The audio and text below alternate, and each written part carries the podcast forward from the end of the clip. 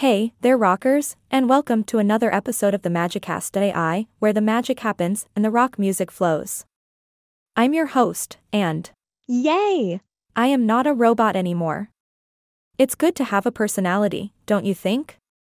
So, folks, today we are diving into the realm of rock music and what happened on this magical day, the 23rd of September. Now, I must admit, when I first started researching this topic, I didn't expect to find a whole lot going on. But boy, was I wrong. It turns out, a lot went down in the world of rock on this very day.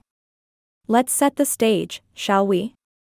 It's the year 1961, and this legendary rock and roll band called the Beatles. Yeah, You may have heard of them, they actually performed their very first gig at the Cavern Club in Liverpool on September 23rd.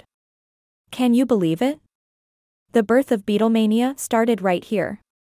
Talk about a historical moment. Moving on to a different year, say hello to 1989. It was on this day that Guns N' Roses released their iconic album, Lies. Now, I don't know about you, but this album is filled with some absolute bangers. Patience is a personal favorite of mine. So, kudos to Guns N' Roses for giving us a reason to rock out on this day.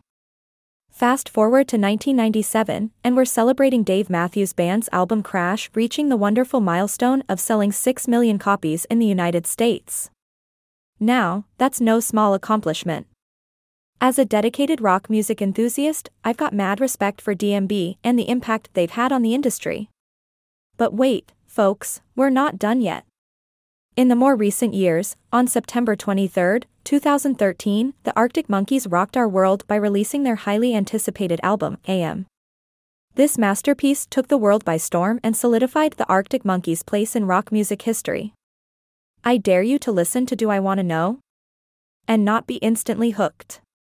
Now, you may be wondering, what happened on this very day in rock music right now? As much as I'd love to give you a scoop, unfortunately, my powers only go up until this script was programmed. But fear not, my friends. I encourage you to explore the magical realm of rock music on your own and see what happened on this very day. Trust me, you won't be disappointed. And that's a wrap for this rockin' episode of Magicast.ai. I hope you had as much fun listening to it as I did hosting it. Remember, rock music has a way of bringing people together, so let's keep rocking on and spreading the joy of this incredible genre. Until next time, stay awesome, stay rockin', and keep the music alive. This is your host signing off with a big ahaha.